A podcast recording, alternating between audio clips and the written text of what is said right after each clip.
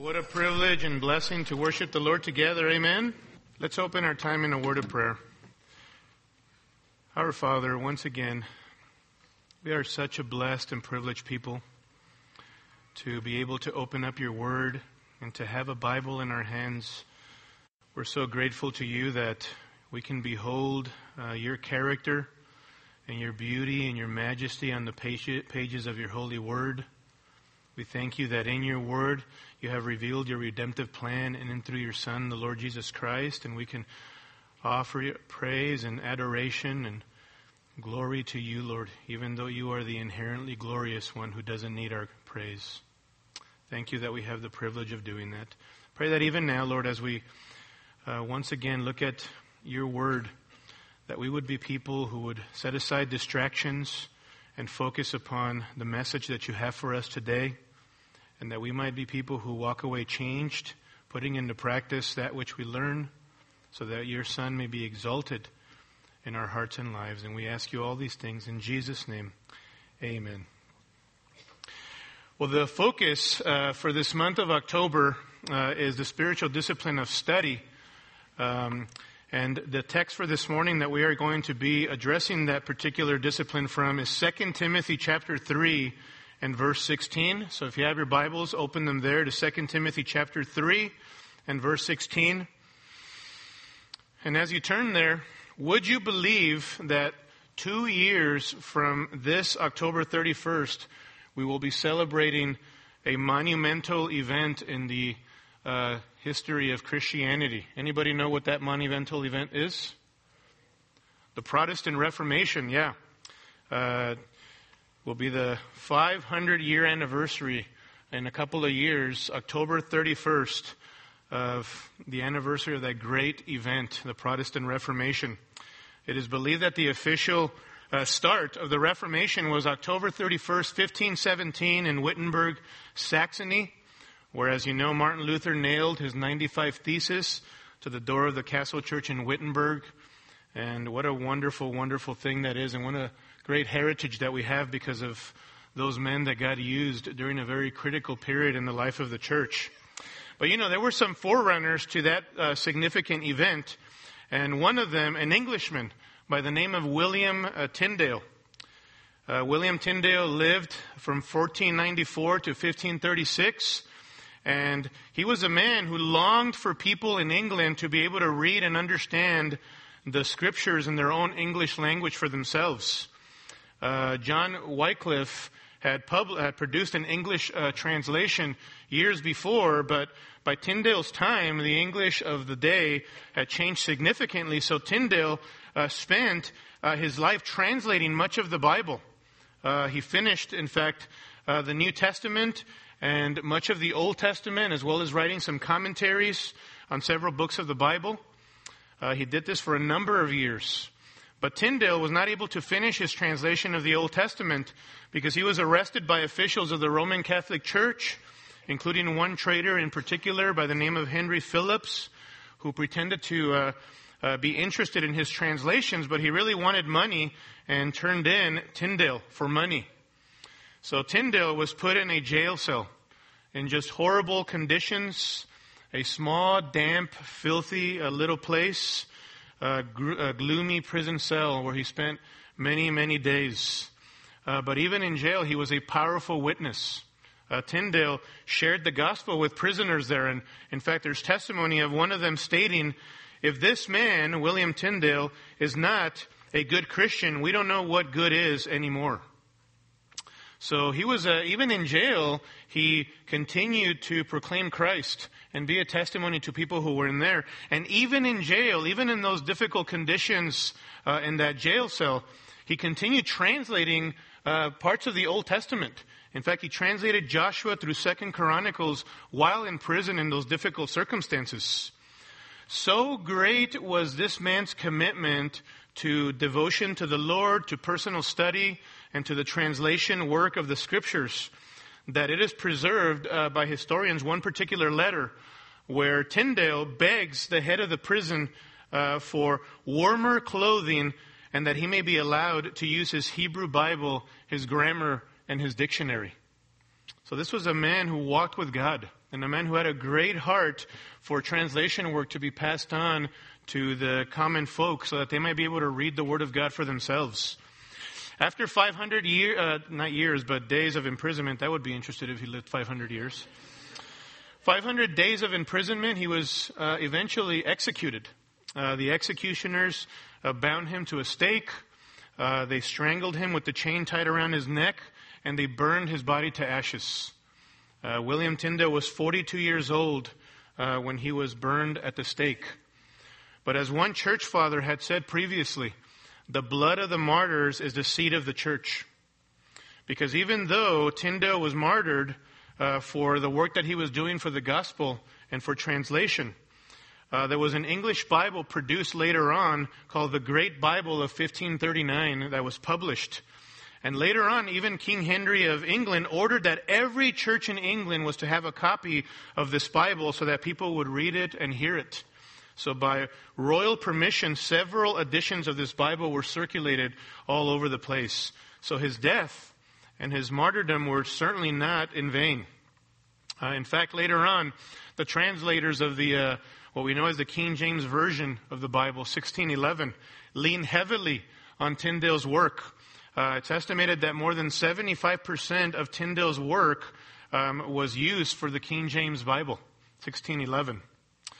You know, beloved, William Tyndale was willing to give his life for translation and for this particular duty because he, he knew the vital importance of people having the very Word of God in their hands. And he gave his life for that.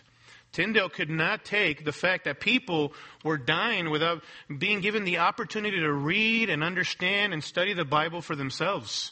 He believed the Bible was the lifeblood of the people.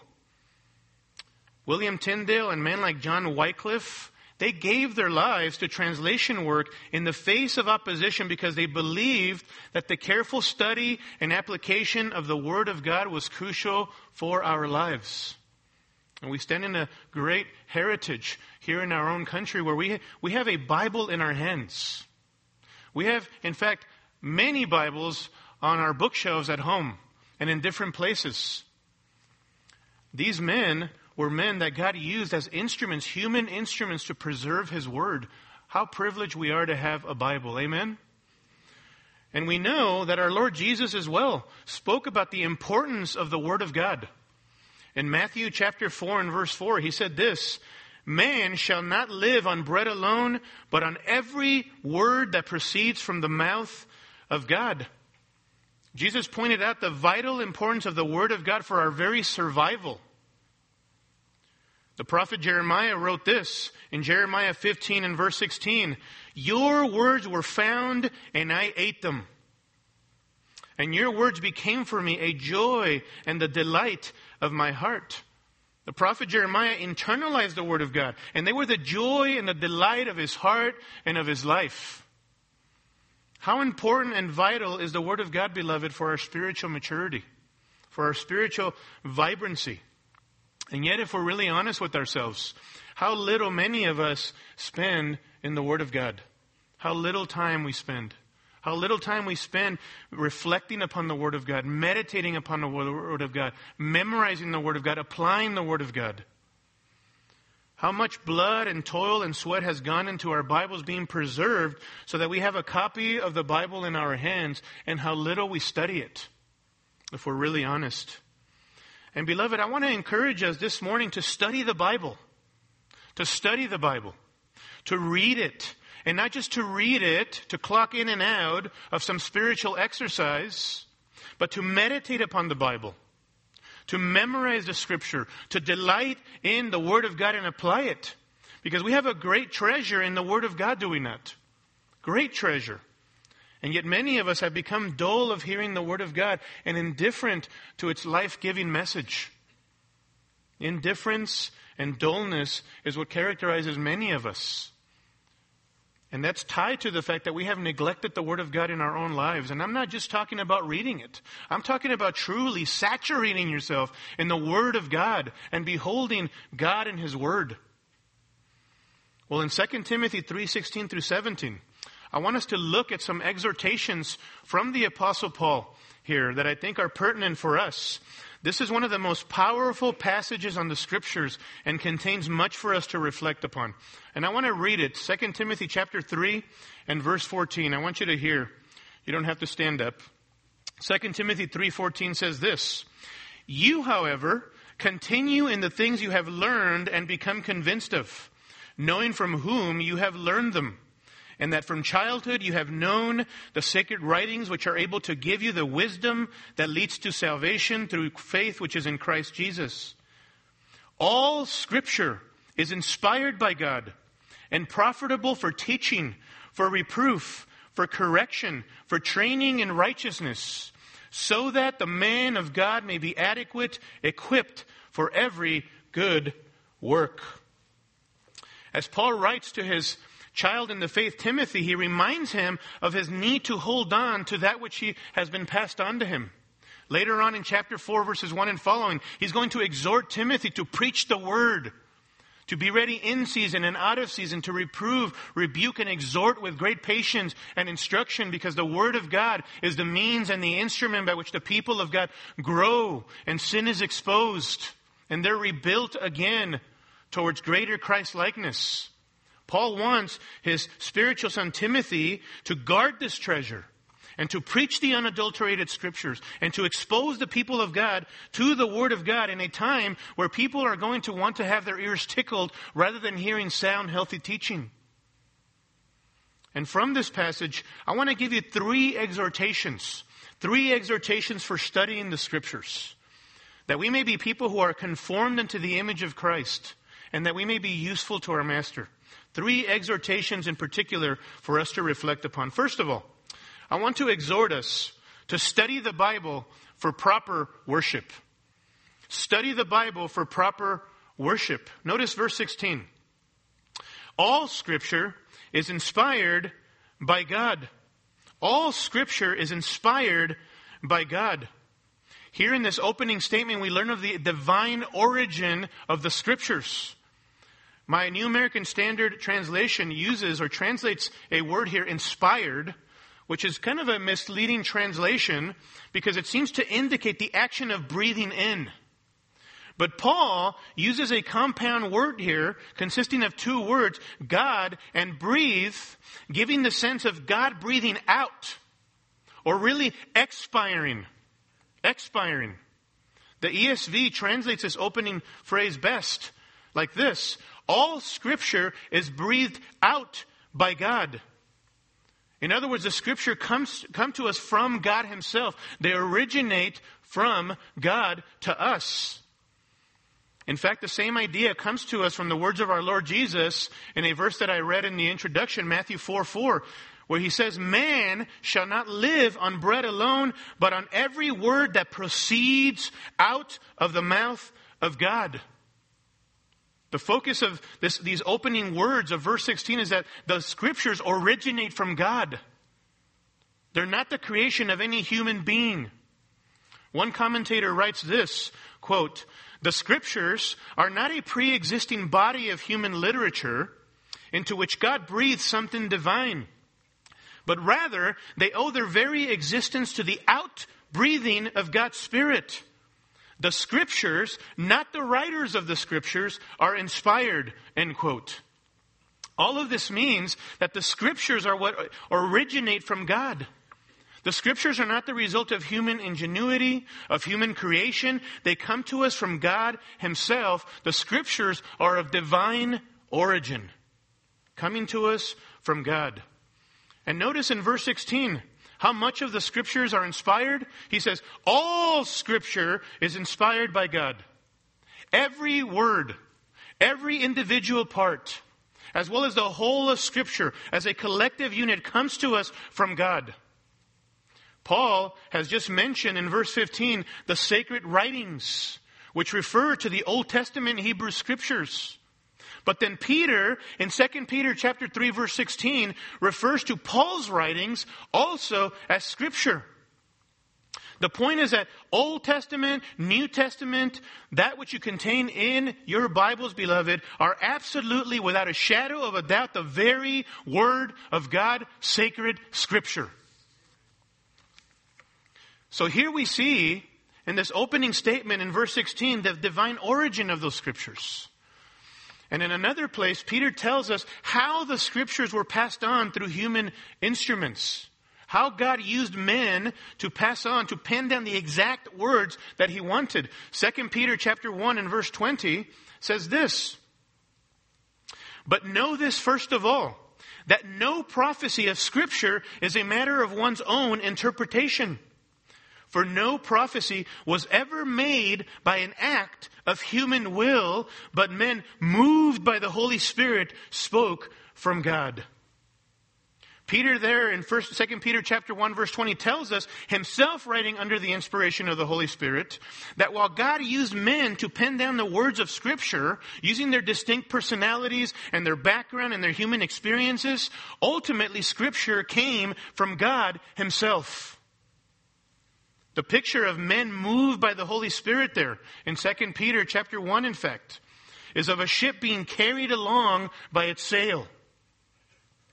In like manner, men were carried along by the Holy Spirit to pen down the exact words of God. We might say that the Spirit of God superintended the whole process by which these men penned down the exact very words of God. So the human, human beings, the human authors of Scripture, were merely human instruments that the Spirit of God superintended to write the exact and perfect words of God so that we have the very words of the living God in our hands, beloved. And as the very Word of God, if the Word of God comes to us from Him and it originates from Him, there are some wonderful implications for us. First of all, since the Scriptures come to us from God, then they are absolutely dependable as the character of the one who gave them. The Scriptures are absolutely dependable. You can trust in them. You can have confidence and assurance in the Word of God. Listen to these scriptures Psalm 12 and verse 6. The words of the Lord are pure words, as silver tried in a furnace on the earth, refined seven times. Psalm 18 and verse 30 says this As for God, his way is perfect. The word of the Lord is tried. He is a shield to all who take refuge in him. 2 Samuel chapter 22 and verse 31. As for God, his way is blameless. The word of the Lord is tested. He is a shield to all who take refuge in him. These scriptures equate the reliability and trustworthiness of the Word of God with the very character of God, who is dependable and who is trustworthy. As God is perfect, so His Word is perfect and pure. As God is dependable, so is His Word dependable. You can bank on the truth, beloved, contained in the very Word of God. You can have absolute confidence and assurance that God's Word can be depended upon and trusted in because it is His. The second implication is that since Scripture comes to us from God, then it is absolutely authoritative. This means that Scripture is the final word. Think about that. We're living in a culture, in a nation of anti authority. People don't want to be accountable. People want to be autonomous. They don't want to have to answer to anybody. They want to be their own little God with a little g. And of course, people understand that the Bible makes some astounding claims concerning itself, does it not? So what are they going to try to do? They're going to try to disprove it or create a God, a little g God, that is not the God of the Bible in order to disprove what the Word of God says. People deny the authority of God and deny the existence of God in accordance with His Word. But what we see here is that we have the very words of the living God of the universe, and everyone is accountable to God. Every single person is accountable to God because He has revealed Himself in His holy word. The Bible is absolutely authoritative, beloved. Absolutely authoritative. But there is one further implication of the scriptures coming to us from God. And I don't want you to miss this. It's simply this God has made himself known to you. God has made himself known to you and I. He has given us a revelation of himself in the scriptures. God wants to be known, does he not? He doesn't need us. He's inherently glorious in his infinite attributes, and yet he wants to be known, and he's given us the blessing and the privilege of us being able to know him. In the Bible, we learn of our amazing Creator as He is to be worshiped, of His glorious attributes, of His majesty and His splendor, of His justice and of His holiness, His wrath and His jealousy, His mercy and His grace, His compassion and His love. We can behold the attributes of God in His very Word. What a privilege and a blessing we have to be able to behold a God who is in absolute control over everything because we can read the Word of God. In His Word, we have the great plan of salvation that God has initiated. So that read people who are sinners like us can actually be reconciled to Him. We can read in the Word of God of this great God who is loving and who is a Redeemer. We can learn of His plan for the future, how everything ends, and the hope that those who believe in Christ have in the future. You see, when we open the pages of Scripture, we learn about God. He is revealed in His Word as the magnificent God. And as He is revealed in His Word, beloved, it should evoke our utter worship and adoration for our great God. Because He's majestic and glorious, and He's to be worshiped and worthy to be worshiped as the God that the Bible reveals. Think about this. Because you have a Bible in your hands, you can know God. You can know Him as revealed in His Word. How precious and glorious that is.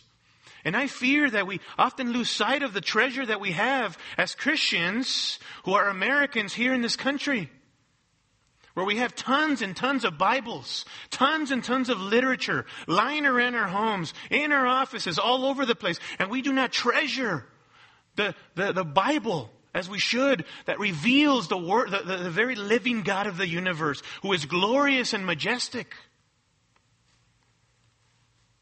I have seen videos and witnessed personally when Christians in previously closed countries to the gospel receive a Bible for the first time and they cry and they weep aloud because they've never been able to own their own Bible. And now they have a Bible so that they can open it and get to know God and His redemption for sinners. I have been there in countries where pastors opened up boxes with theological books, good theology. And they start weeping and crying because they are so thankful that now they can actually study the Word of God all the more. And yet we have so, so much in our own country, beloved, and we do not delight in the God of the Bible. Believers sitting there hugging the Bible, delighting in knowing God, worshiping God as revealed in His Word. I wonder how many of us study the Bible to know and to worship God like this. The agnostic does not believe that God can be known. But as Christians, we can have the assurance that if He has inspired His Word, He wants you to know Him. He wants you to know Him. The next time you study your Bible, don't just read it in order to clock in your day's worth of religion. Don't do that. Christianity is about our relationship with God, who is revealed in the Scriptures. The next time you, you read your Bible, meditate upon it. Reflect upon the Word of God. Ask yourself pertinent questions. What does this passage tell me about God? What attributes or qualities of God can I praise and adore Him for? Can I worship Him for? Even as you read the Old Testament stories, think about David slinging that rock and wiping out Goliath. I have heard that story and taught over and over again as David is courageous. David was courageous. What courage David had. Well, that's true. But why was David courageous? Because he trusted in Yahweh, did he not? Because he trusted in God. So ask yourself, what does that story reveal to me about God, about his faithfulness, that David wipes out Goliath?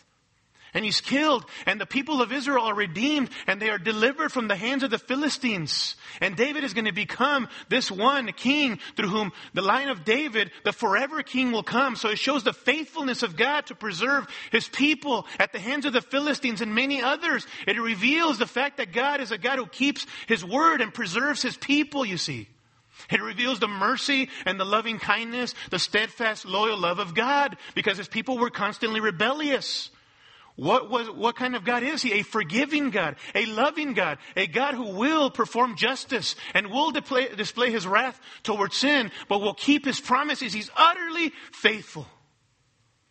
See, those stories reveal all kinds of attributes about who God is. I've been reading Ezra and Nehemiah, uh, Ezra and Nehemiah, talking about the exiles return to Jerusalem and reading about these amazing men, Zerubbabel and Ezra and Nehemiah in my personal reading, amazing men who trusted God. But at the end of the day, I kept thinking about, wow, all the more the faithfulness of God and the mercy of God and the justice of God, getting these men to be able to reform spiritually the people and build up the walls of Jerusalem again and the temple. Using human instruments, human messengers like this. But how amazing and loving and precious of God that He would use men like that. And continue to be faithful to His promises to His people in delivering them. So ask yourself, beloved, as you read the Word of God, am I getting to know my God? Am I worshiping Him? Am I praising Him, adoring Him, ascribing glory to Him? The glory that belongs only to Him as I study the Scriptures. Study for proper worship. J.I. Packer writes this quote, Study to know, sure, for there can be no spiritual health without doctrinal knowledge. Understanding must always be the foundation of feeling in the human heart, otherwise, you can have baseless emotionalism. But understanding that does not give rise to feeling for God becomes intellectualism and deadness. So don't just study for knowledge, but for worship, end quote. Listen, don't simply read the Bible for knowledge sake, for, because it's a, it's a stimulant for your intellect. So that you can wax eloquent to others and pontificate about all the great theological issues that other people know very little about, and you're the only one that knows about that stuff. Don't study for that reason. Study the scriptures so that you may see God and savor who God is. So that it may evoke in you praise and honor and adoration and worship for your Creator. Study the Word of God so that you may come to know God as He is revealed on the pages of Scripture, beloved. Study the Bible for proper worship. Secondly, study the Bible for personal holiness. Study the Bible for personal holiness. You know, if you are a Christian, then what should characterize your life is hatred for sin, and your greatest desire should be to be more and more like Jesus. You should hate your sin all the more and want to be more and more like Christ. And I want you to see in verse 16 how the scriptures help us in that endeavor. All scripture is inspired by God and profitable and profitable for teaching, for reproof, for correction, for training in righteousness. You know, few of us like to waste our time. I say few of us because some of us do. Right? We all want to engage in activities that are profitable, that are of personal benefit.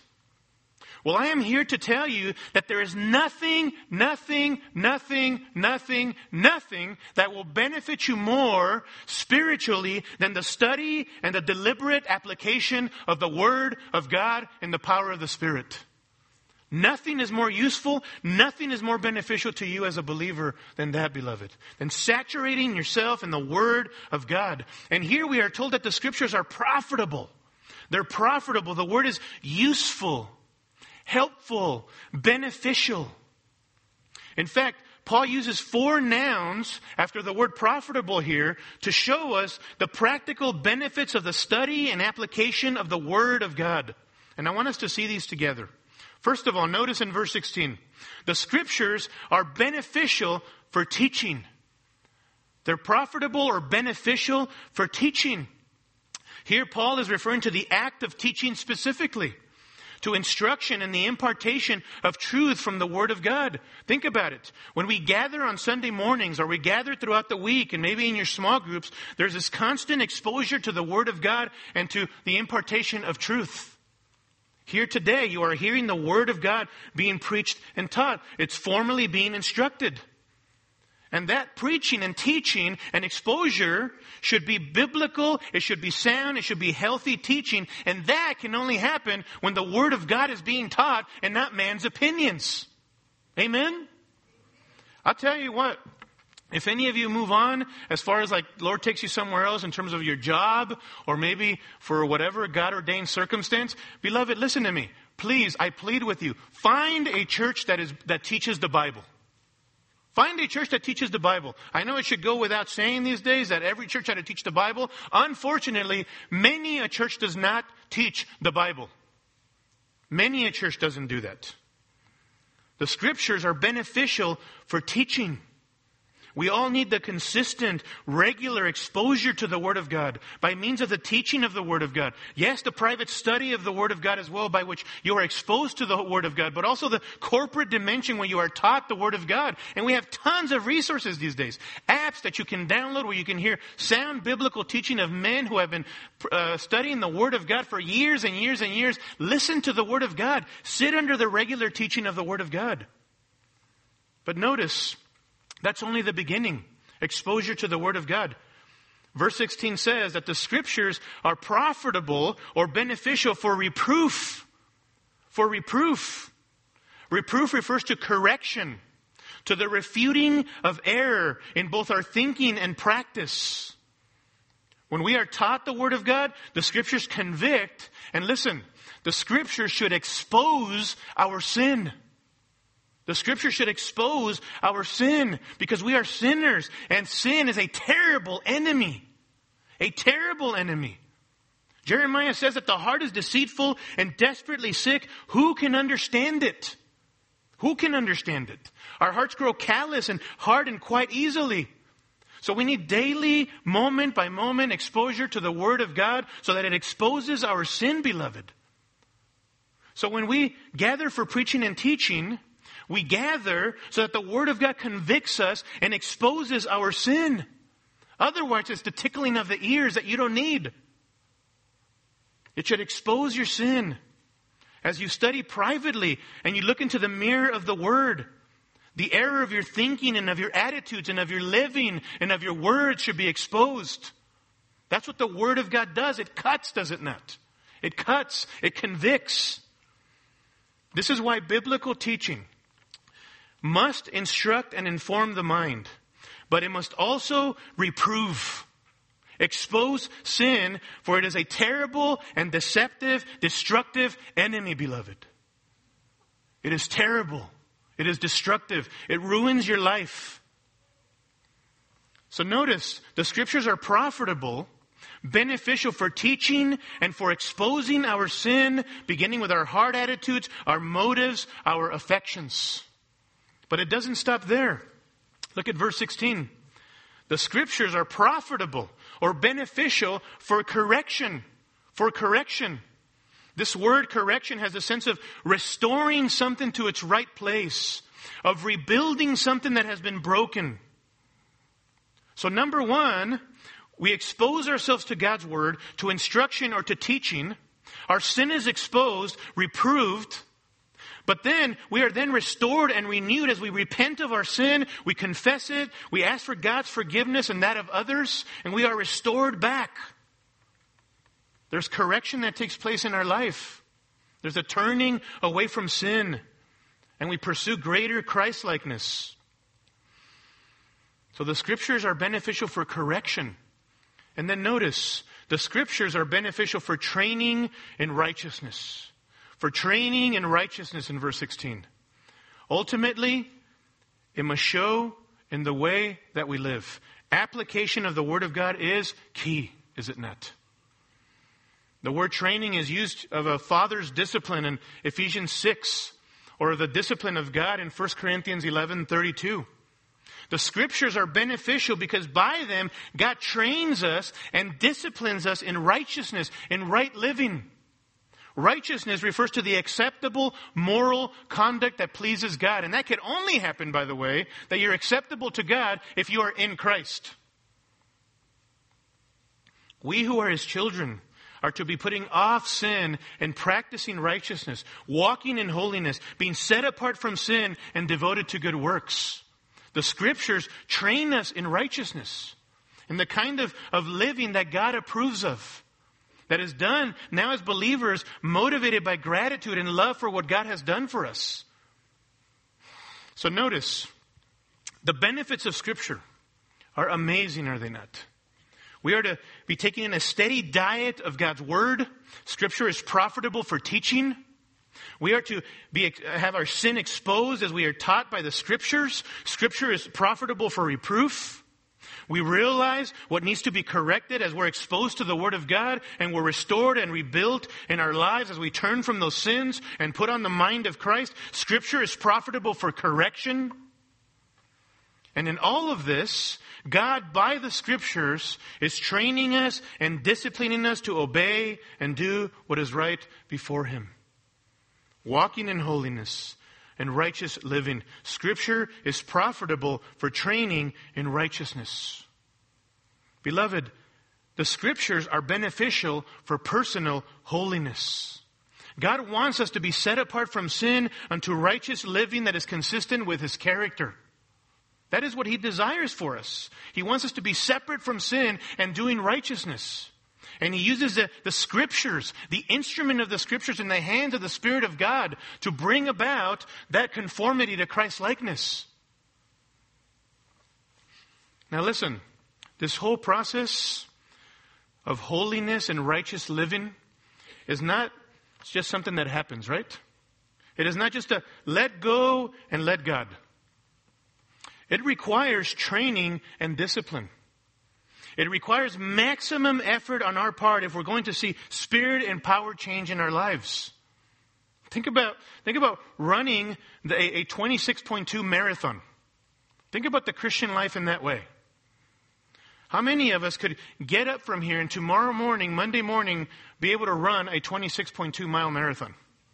Some of us are in really good shape. We may be able to do that. Most of us, uh-uh, we'll be dead by the second mile, right? You can't run a 26.2 mile marathon if you're not in shape. What do you need? You need some serious conditioning. You need to, to work out diligently. You need to work your way to that particular mile or 26.2 distance. You need to work. You need to train for this race if you're going to be physically fit to be able to run that 26.2 mile marathon. So it is in the Christian life. We need to work hard if we want to be holy and we want to be like Christ. We need to be spiritually fit, beloved. It doesn't just happen. It doesn't just happen. See, some of us wonder for years, Lord, why am I this way? How come I see little to no change in my life? How come I never seem to grow? And yet, I've had many people like that in my, in my office or in counseling over the years. And by and large, when I asked them questions about their own personal devotion before the Lord, 80 to 90% of those cases, the people don't even read their Bibles. And they're genuine believers who hardly, they, they go and they, and they, they take a little, they dabble in the, in the scriptures. They read a little bit here and a little bit there. They do the daily bread for 30, 40 years of their life. Nothing against the daily bread. Okay? But, you know, you need to move on to maturity, right? We need to be delving into the scriptures and digging deep. When you talk to some of these people, they don't memorize the Word of God. They don't meditate upon Scripture. They don't delight in the God who is revealed. They don't deliberately and purposefully apply the Word of God to their lives. And then they wonder why they don't grow. Or there's baby steps in their growth. There is no struggle in many people's lives to expose themselves to a steady diet of God's Word and prayer. You know what else, too? They are in no accountability group where they're encouraged to pray and to study, to be mutually encouraged by other believers, and to be that source of, of investment into somebody else. And then they wonder why they're not growing. And I grieve for some of us who are in that situation. Some of us want to accomplish great things for God, and I'm so encouraged by that, but we're not willing to work hard. We're not willing to put in the effort, beloved. But Scripture tells us that if we want to be holy and godly and be used of God, we must give maximum effort toward Christ likeness, right? 1 Timothy 4 7 says this, but have nothing to do with worldly fables fit only for old women. On the other hand, discipline yourself for the purpose of godliness. The word discipline there refers to the rigorous, intense training of an athlete for an athletic event.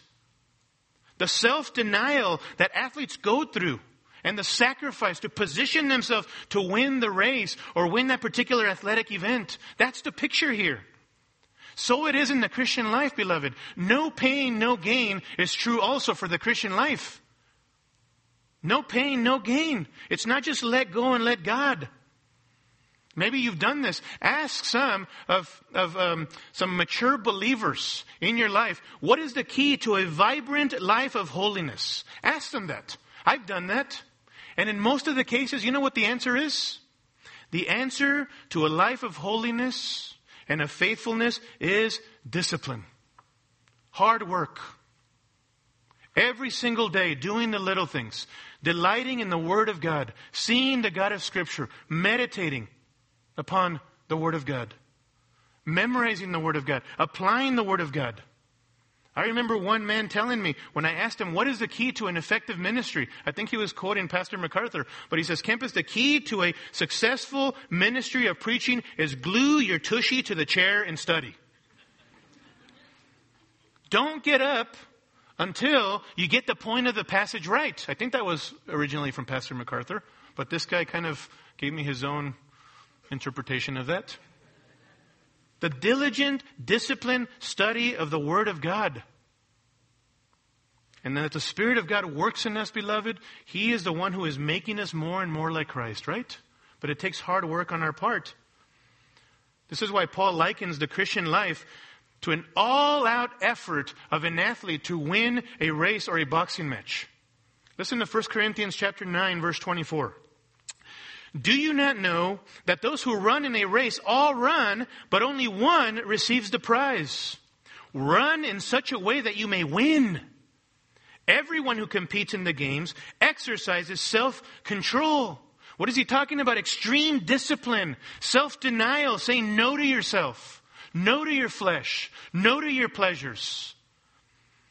Everyone who competes in the games exercises self-control in all things. They then do it to receive a perishable wreath, but we, he's talking about believers, we an imperishable wreath. Therefore I run in such a way as not without aim. I box in such a way as not beating the air, but I discipline my body and make it my slave so that after I have preached to others, I myself will not be disqualified.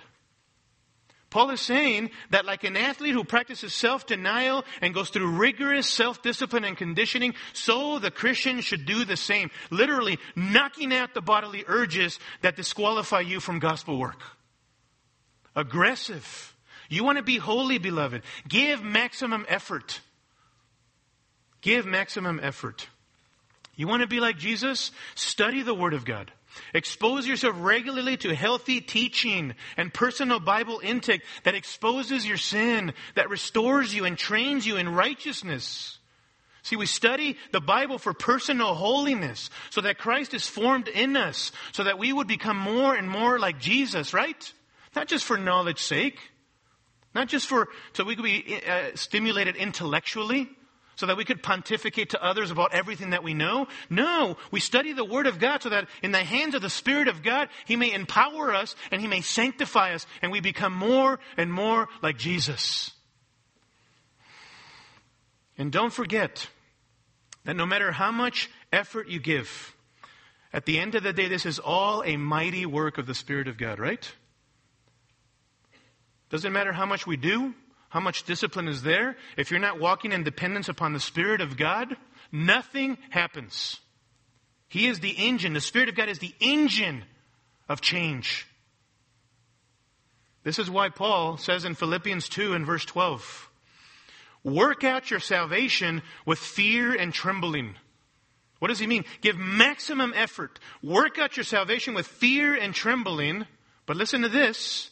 For it is God who is at work in you both to will and to work for his good pleasure.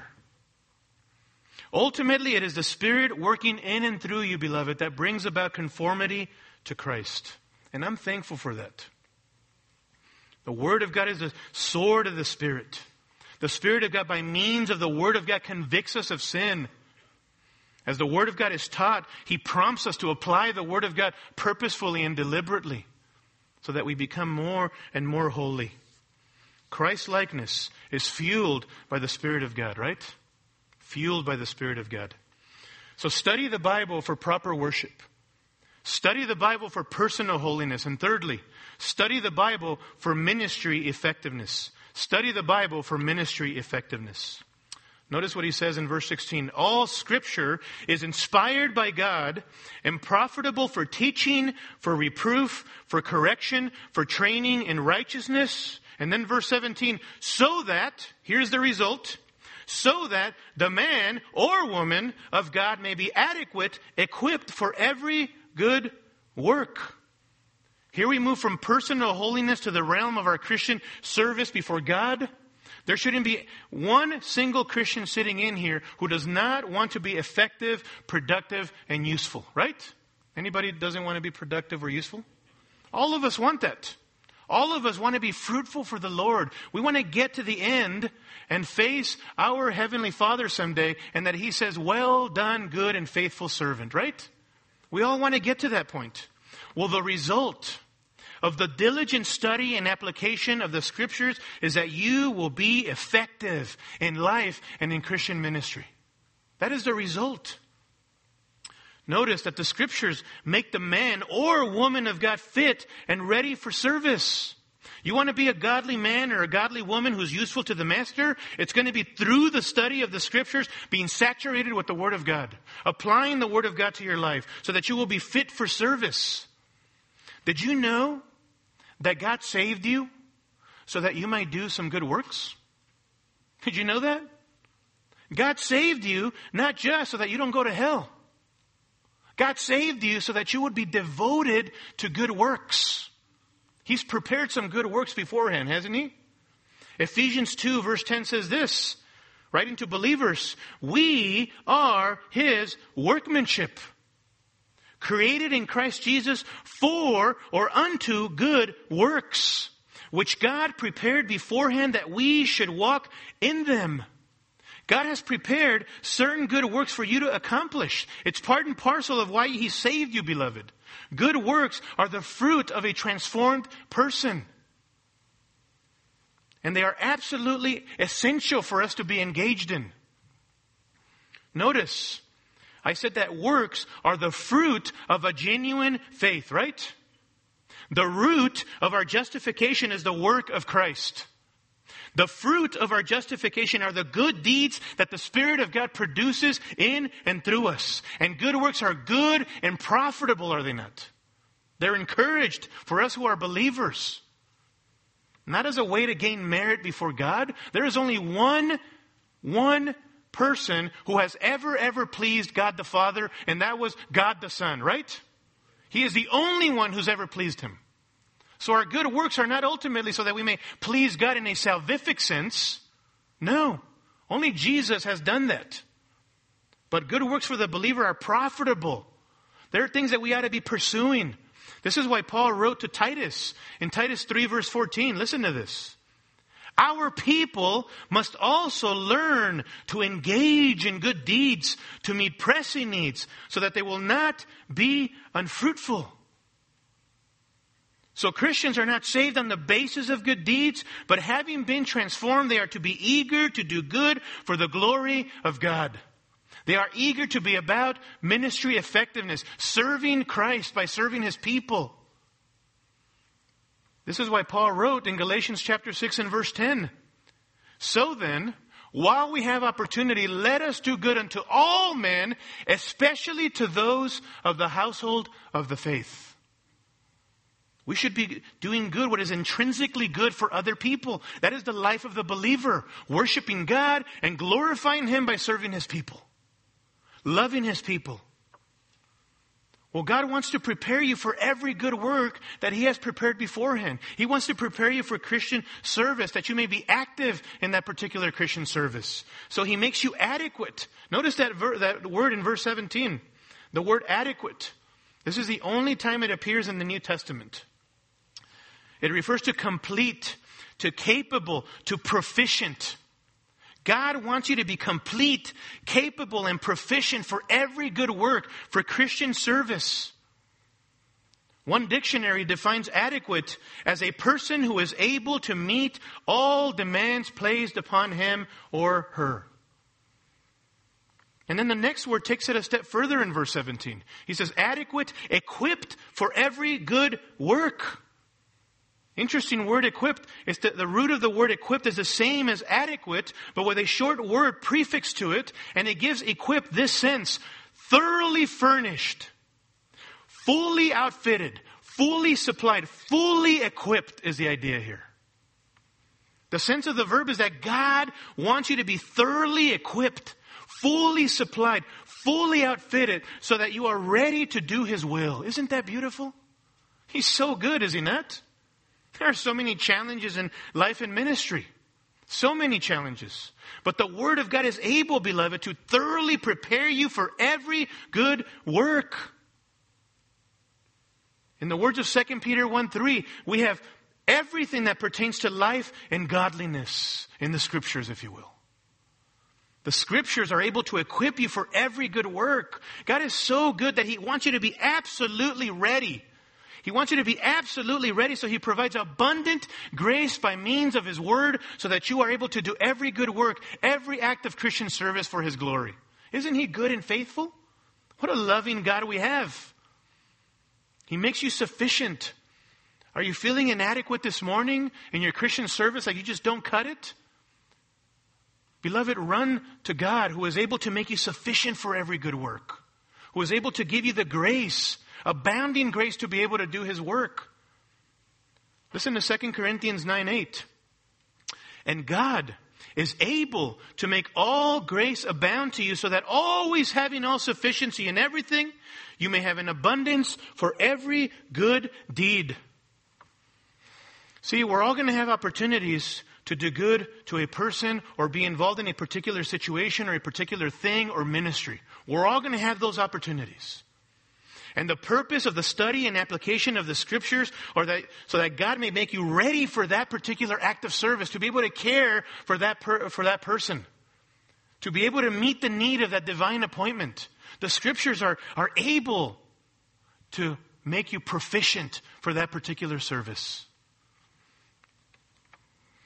I love discipleship and equipping in the church. And part of the reason I love that is because we as pastors and elders get the privilege of these, these people that come into the church to assimilate, especially if they're believers. Obviously, if they're unbelievers, we're sharing the gospel and trying to, to, to bring about salvation in their lives or, the, or God is in their hearts as we proclaim the gospel to them. But believers who come in amongst us, I, I look at people as gifts. Gifts that we go and we unpackage. And we get to discover their gifting and their abilities and their experiences, and how now they can invest all of that into the church to be effective in ministry. I love that. I love the living organism of the church. Do you not? It's a beautiful thing. Everybody has something to offer, beloved. Everybody has something to bring to the table. And the scriptures are able to make you proficient to be faithful in bringing that to the table for the edification and the building up of the bride of Christ to the glory of God. And I love asking the questions where do we need to equip this person all the more? How can we invest the Word of God into them more to maximize their potential for ministry effectiveness? Well, how do we do that? We do that by means of the Word of God, publicly and privately, one on one, discipling that person or those individuals, investing into the Word of God so that they are absolutely proficient and raised up in Christ, that they might be able to care for others in the same way. It's a beautiful thing. I love the bride of Christ and how things work like that. The diligent study and application of the scriptures results in greater ministry effectiveness. You're prepared, you're ready. Every single one of us, beloved, wants to be effective, right? Every single one of us does. The opposite of ministry effectiveness is being ineffective. Ineffective. And nothing will render you more ineffective than, than the neglect of exposure and meditation and application of the scriptures. You will be rendered useless. And I don't want that for any of us. And you're not going to be useless or sitting on the sidelines for the most part because there are no gifts that God has given you. Because people are better than you or God doesn't want to use you or He's giving you the short end of the stick. No. It's time to look in the mirror, beloved. If you're on the sidelines and you're not serving Christ and you're a professing believer, stop blaming others for why you're not serving. Stop blaming your past experiences and people burning you, and so therefore you can't be a part of the church at a high level, be a highly committed participant. You need to stop blaming other people and start looking into the mirror. What are some reasons why we're rendered ineffective? Well, first of all, we may have hidden or unrepentant sin. Hidden or unrepentant sin. We often stay away from God's word and, and ministry because we, we, we don't want people to address our sins. Maybe we're ashamed of the things that are going on in our life and ashamed to confess those sins. Or maybe we, we love our sin too much. That renders us ineffective. Don't blame it on the Word of God not being proficient. No. Laziness and slothfulness, a lack of discipline in study, renders us useless. This is why Paul tells Timothy in 2 Timothy 2:15, "Be diligent to present yourself approved unto God, a workman who does not need to be ashamed, accurately handling the word of God, literally cutting straight the word of God." Diligence as opposed to laziness or slothfulness, beloved, allows you to be effective in ministry. Arrogance and pride renders us useless, or we're not able to serve at a high level capacity before the Lord in faithful ministry. Knowledge puffs up, but love edifies or builds up. Your study of the Word of God should be leading you to application of the Word of God. Your knowledge should be put into practice, beloved, and that finds expression in self-sacrificial service for other people, the practice of the one another's, a high level of involvement investing into the bride of Christ. The application of the Word of God finds expression in the obedient practice of the one another's and Christian service. Your life should be marked by love for others, for service for others, generosity towards others, as an expression of your study and application of the Word of God. Otherwise, it's useless how much you know. It doesn't matter. If it's not transforming the way that you live and setting aside sin and pursuing holiness and serving other people and loving other people, it doesn't matter how much you know.